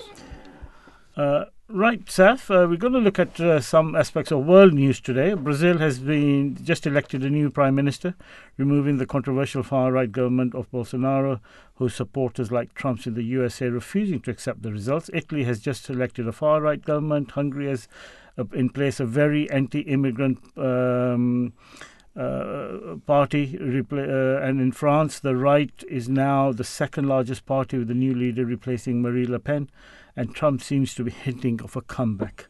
As far as uh, the far right is uh, gaining momentum, or the uh, or has the results in uh, Brazil turned? That is the question. joining us this morning, live from Rio in Brazil, is an ex UNICEF, a very uh, exotic uh, setting, uh, is uh, ex UNICEF International Development Strategic Planning and Result Based uh, Consultant. He's an independent management consultant now, a graduate from Cambridge University, and lived in the UK for many years. Uh, good morning, and Assalamu alaikum, Halim.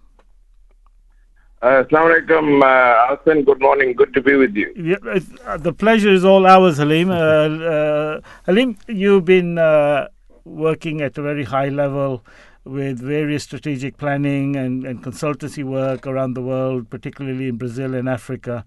Um, Jair Bolsonaro has reportedly thrown in the tower after presidential election defeat in Brazil on Sunday, telling members of the Supreme Court it's over. Tell us the situation in Brazil, having had a Trump like figure ruling the country, which uh, this election result of removing Bolsonaro was a surprise and a welcome change, I presume. Is that right? Uh, yes, yes, indeed. Uh, the election took place last Sunday, and um, uh, the coalition by the uh, led by the Workers' Party uh, by now President-elect Lula, uh, President Luiz Ignacio da Silva, who, who universally known as uh, President Lula, Mm. has been re-elected for which will be for his third term. Uh, and it was uh, you are right to describe, uh, of course, the uh, the previous government, the current government the pending of Jair Bolsonaro as far extreme right, uh, and yet uh, this the victory uh, of this coalition uh, is both probably described as a victory of a democratic front, Mm. and that's how President-elect Lula uh, described it.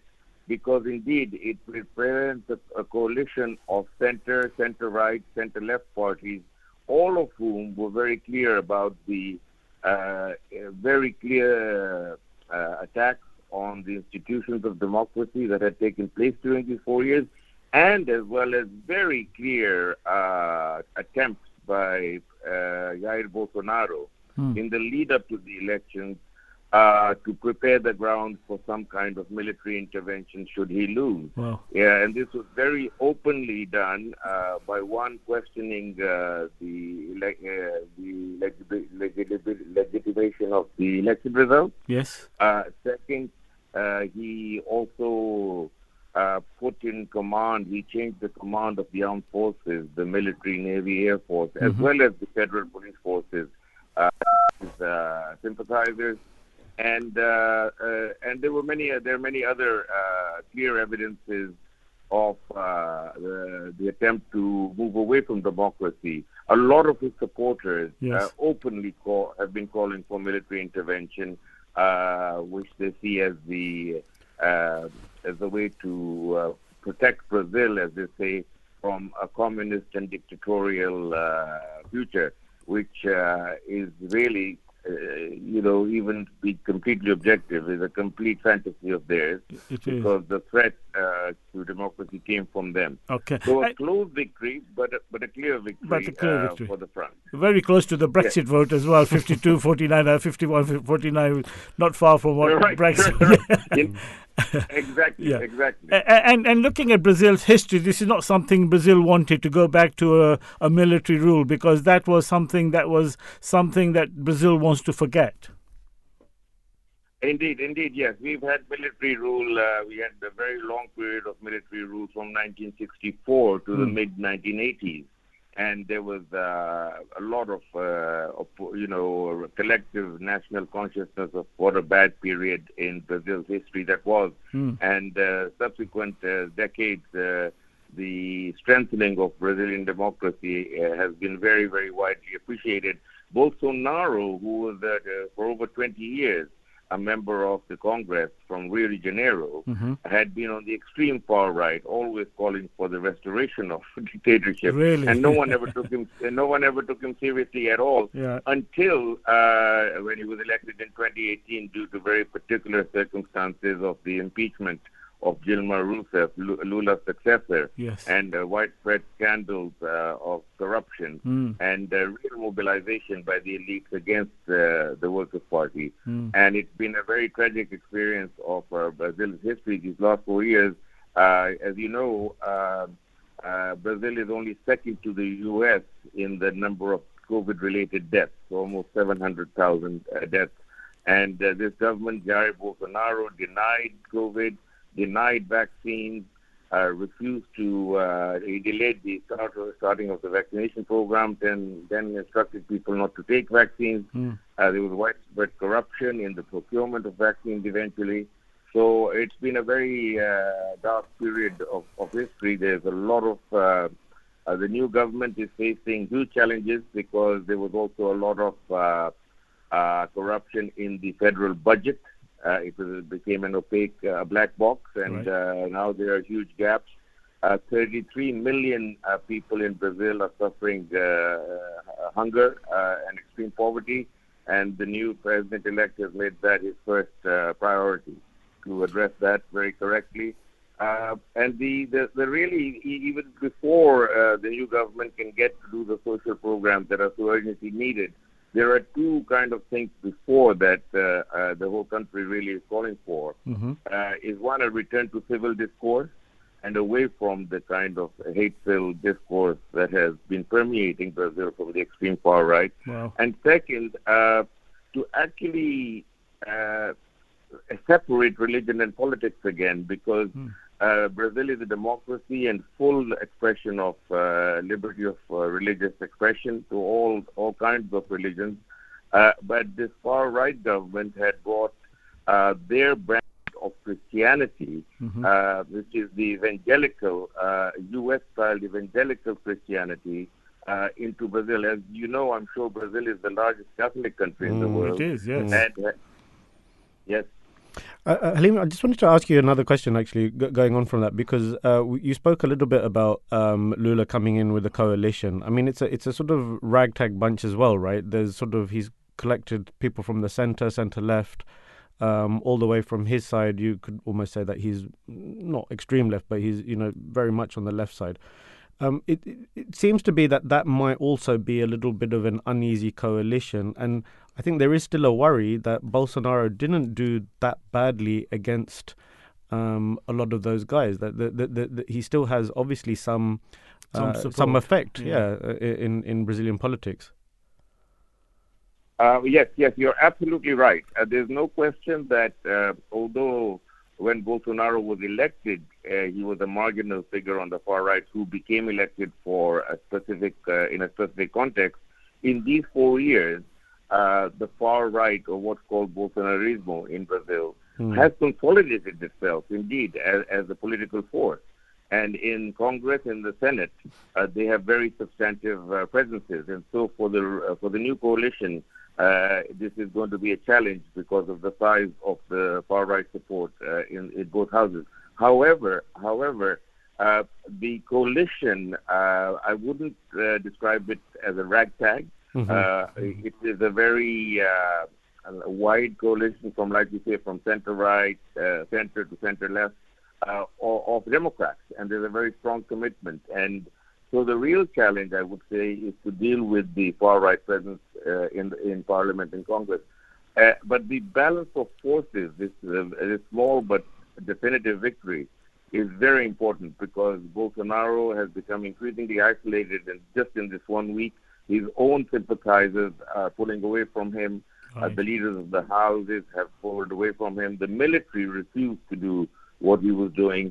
So uh, it's going to be an interesting four years to see how uh, coalition democratic forces try to put the, uh, you know, close the Pandora's box. Once the Pandora's box is open, Mm. it's very hard, as we know from Trump and uh, Arthur, you were saying in the beginning uh, how the far right is sweeping across the world in a very strong way, and that's very true. Yeah. And likewise in Brazil.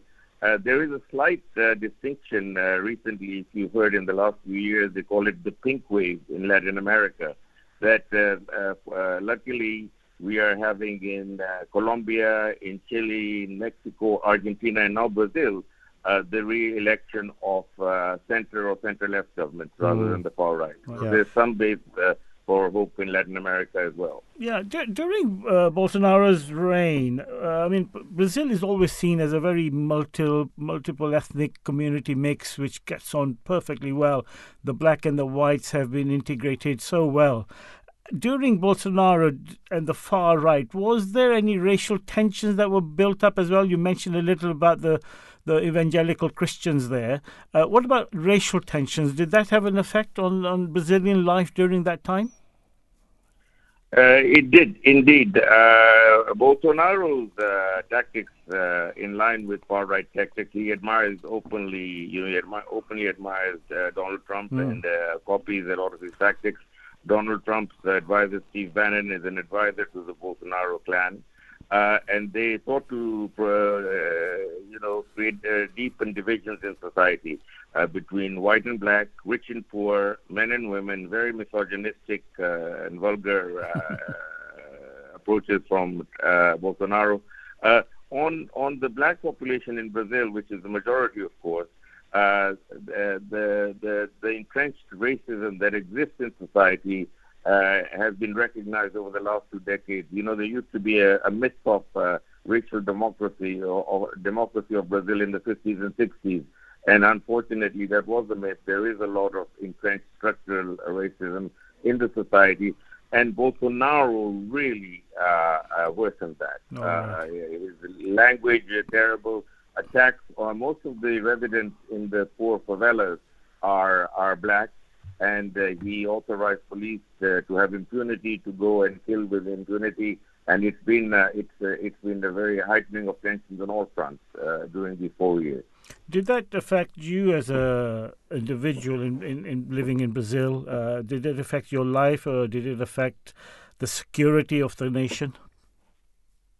Yes, indeed, indeed. Uh, yeah, you know the uh, uh, uh, the uh, whole mood and tenor of the country has changed. Uh, I've been in Brazil for over 30 years, and uh, what you referred to as, as there was a great joie de vivre of society and a great community spirit. Uh, and in my in the last four or five, in the last 10 years, in fact, it started before Bolsonaro. So it was Bolsonaro was an expression and a worsening of certain trends. So it's the, the level of insecurity uh, in the cities is terrible. The level of crime, uh, not only in the poorer neighborhoods where, you know, hundreds of thousands of people who are hardworking, decent uh, citizens Hmm. uh, are live within, you know, uh, gunfights between rival gu- uh, gu- uh, drug gangs and the police. Uh, uh, is is a real issue, but even in the affluent neighborhoods of Rio de Janeiro, uh, you get ro- constant assaults on people on the streets and robberies. And in fact, that was one of the things that Bolsonaro used to get himself elected. Uh, it's a very entrenched problem in Brazil, no clear solution. Previous governments have tried various uh, uh, policies with not great success, and Bolsonaro appeared uh, with a solution. Uh, and he said, "We're going to kill them all." and uh, and uh, and, uh, and we, in we laugh, but uh, the absurdity of it, really, rather than the actuality. we it. laugh because it's so tragic. I mean, Yeah. he, and many people said yes. And, and, and by the way, I forgot to mention that uh, uh, Bolsonaro is also one of another key things was uh, introducing violence explicitly into society, Wow. openly.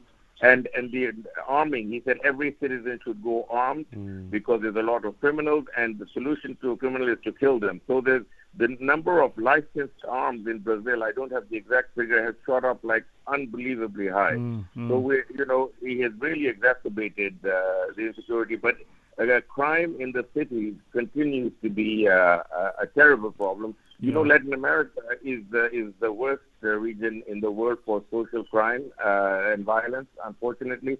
And unfortunately, Brazil is uh, afflicted with this thing, which is going to be a challenge for any society to solve. Indeed, I, I wasn't going to bring Trump into this uh, discussion, but uh, with Bolsonaro, you can't you can't but but mention him. Um, just moving on a little bit, uh, Halim. In Britain, Alastair Campbell, the former Tony Blair's advisor, uh, wrote in The Independent UK is a laughing stock and desperately needs a general election to end the chaos. And he, and he writes quite a bit. Just have a listen to a small clip and then uh, we'll just uh, ask you what is, how does the world see Britain nowadays? Is it, is it what Alastair Campbell is trying to say? Speaker, there we have it. They're the party of excess oil and gas profits. We're the party of working people.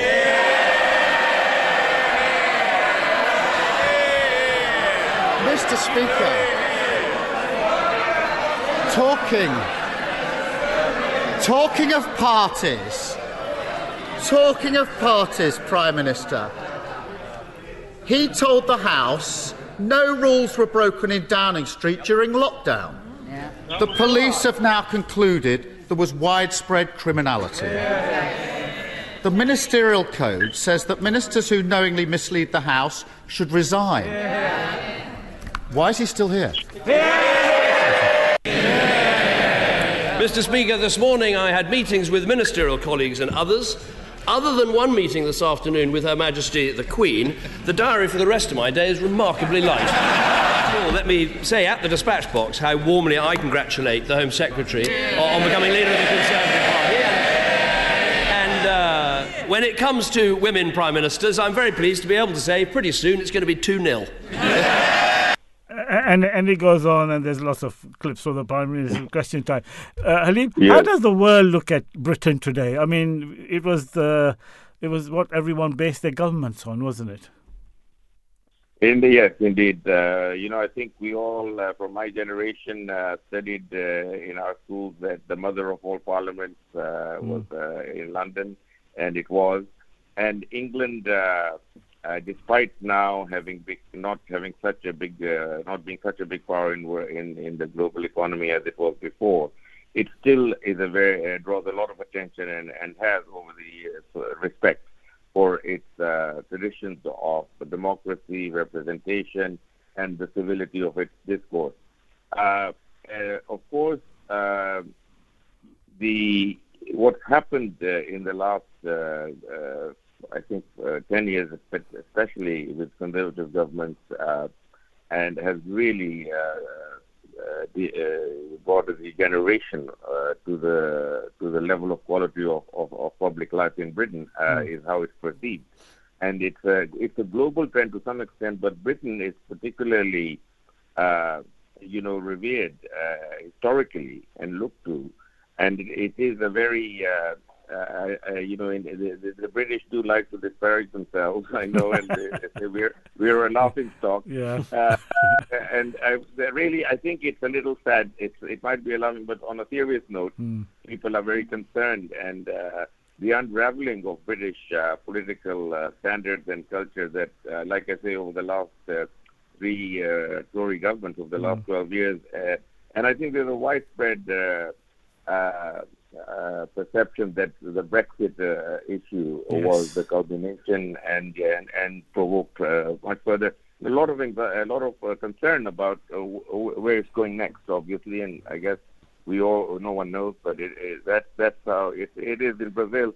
Uh, for those who are uh, familiar with uh, world politics, uh, a lot of concern about the UK. Indeed, indeed. Uh, thank you for sharing those thoughts. I've got one last very important question to ask uh, because we can't not ask this question. Uh, Yes. they, they, they are, after all, a very neutral person's favourite team. Uh, Brazil play football with the rhythm of the samba. Are they going to win the next World Cup? Yeah, definitely. definitely. we, we've got some incredible forwards, and uh, Yes. mood is very good. Uh, I think, and Lula, Lula just won the election, so Yeah. the signs are that we're going to win the World Cup. Absolutely.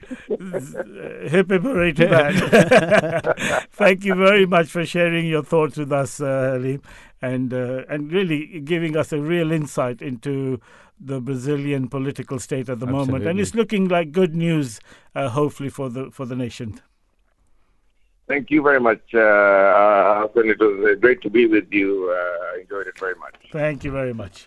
Uh, that was Thank Halim Lone from uh, ex uh, UNICEF and uh, consultant in uh, planning, strategic planning. Um, uh, great insight into Brazilian really was, politics. yeah, yeah, yeah. A- And a very good point of view to show about uh, how people look at Britain now. Yeah, yeah, Uh, a lesson to be learned by everyone. right, right. Uh, we must not uh, waste any more time because we've got sports because we just discussed football. Weekend World. Sports Review.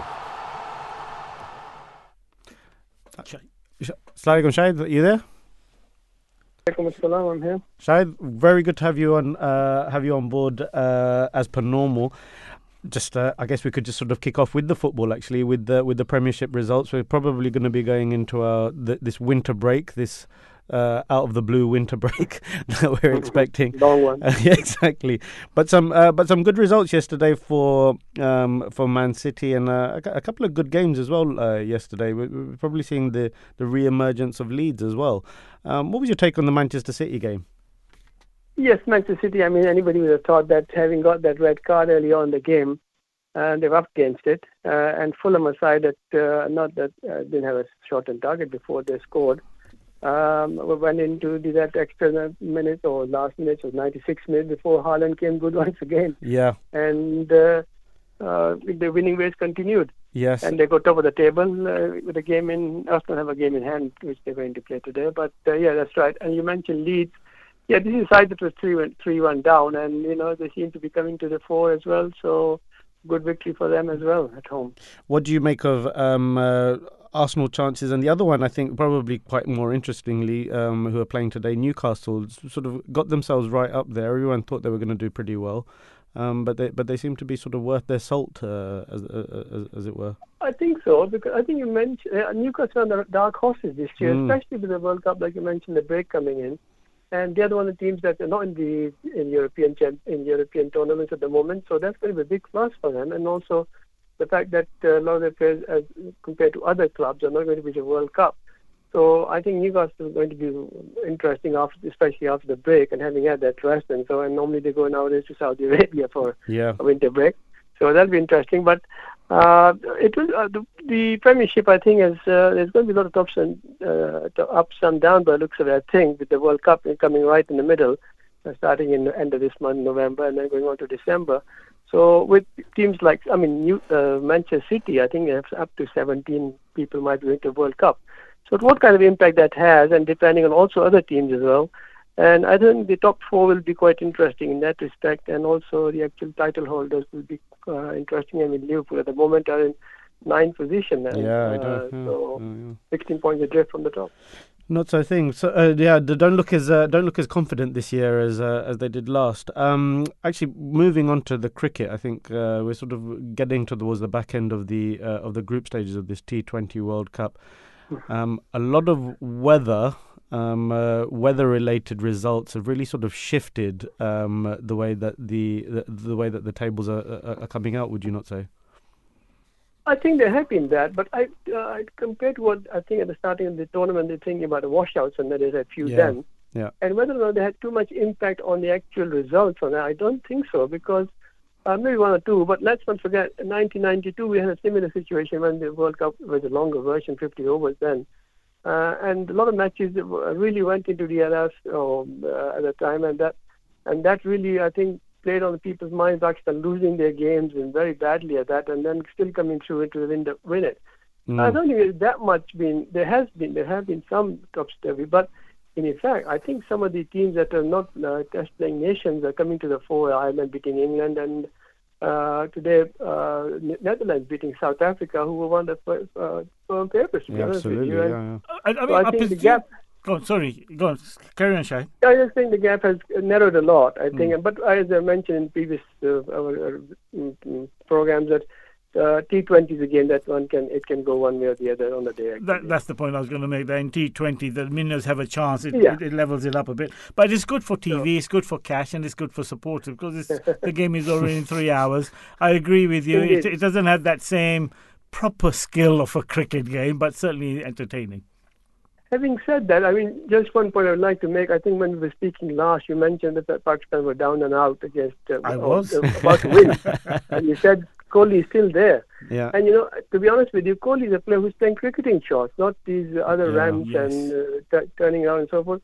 So he's actually playing cricketing shots and playing them that well, so that uh, no no wonder he's at the top of the. A- a- world As does this Babar. Babar also plays cricketing shots. Ah, Babar, yes, but he's had a bad tournament. He's had a bad uh, tournament, no But you say Yeah, that, and but, uh, sorry, d- one one final point. Yes. You're saying that uh, thing, but if you look at the actual groups at the moment, the top teams are Pakistan, India, South Africa in one group, New Zealand, England, Australia in the other group. So, whilst the minnows do have a side, I mean the tables do look as if they they, they still favour the the strongest uh, teams. No.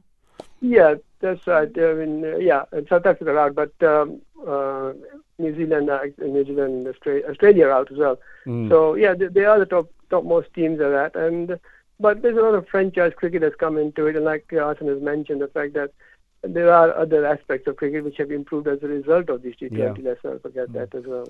England India is going to be a good game, is it? Oh, I, I think so. I mean, that for me, I think England had uh, they had kept mentioning the fact that they had covered all the bases by having lost to Ireland, Hmm. and you can never tell. I mean, Pakistan lost to Zimbabwe, who some people regard as a club side. I mean, so on their day, I think this quite yeah that that I mean both, all the, both the semi-finals are very very interesting in the fact that they are clashes of the Titanics really. Yeah, Pakistan New Zealand always a good game. Uh, anyone can win, but uh, yeah. Uh, sorry, Shahid, uh, we, we're coming to the end. Uh, thank you very much, and uh, Thanks we'll see who wins uh, next Sunday. Uh, Saf, thank you very much for joining me. Um, Thank you very much. And uh, to our uh, contributors, Halim Lone, uh, Khalid Safir, and uh, Dr. Farid, uh, thank you very much. And to our listeners for listening in and joining in, and thank you to Zishan for helping us uh, with the technical side of things. Assalamu alaikum wa rahmatullah wa barakatuh.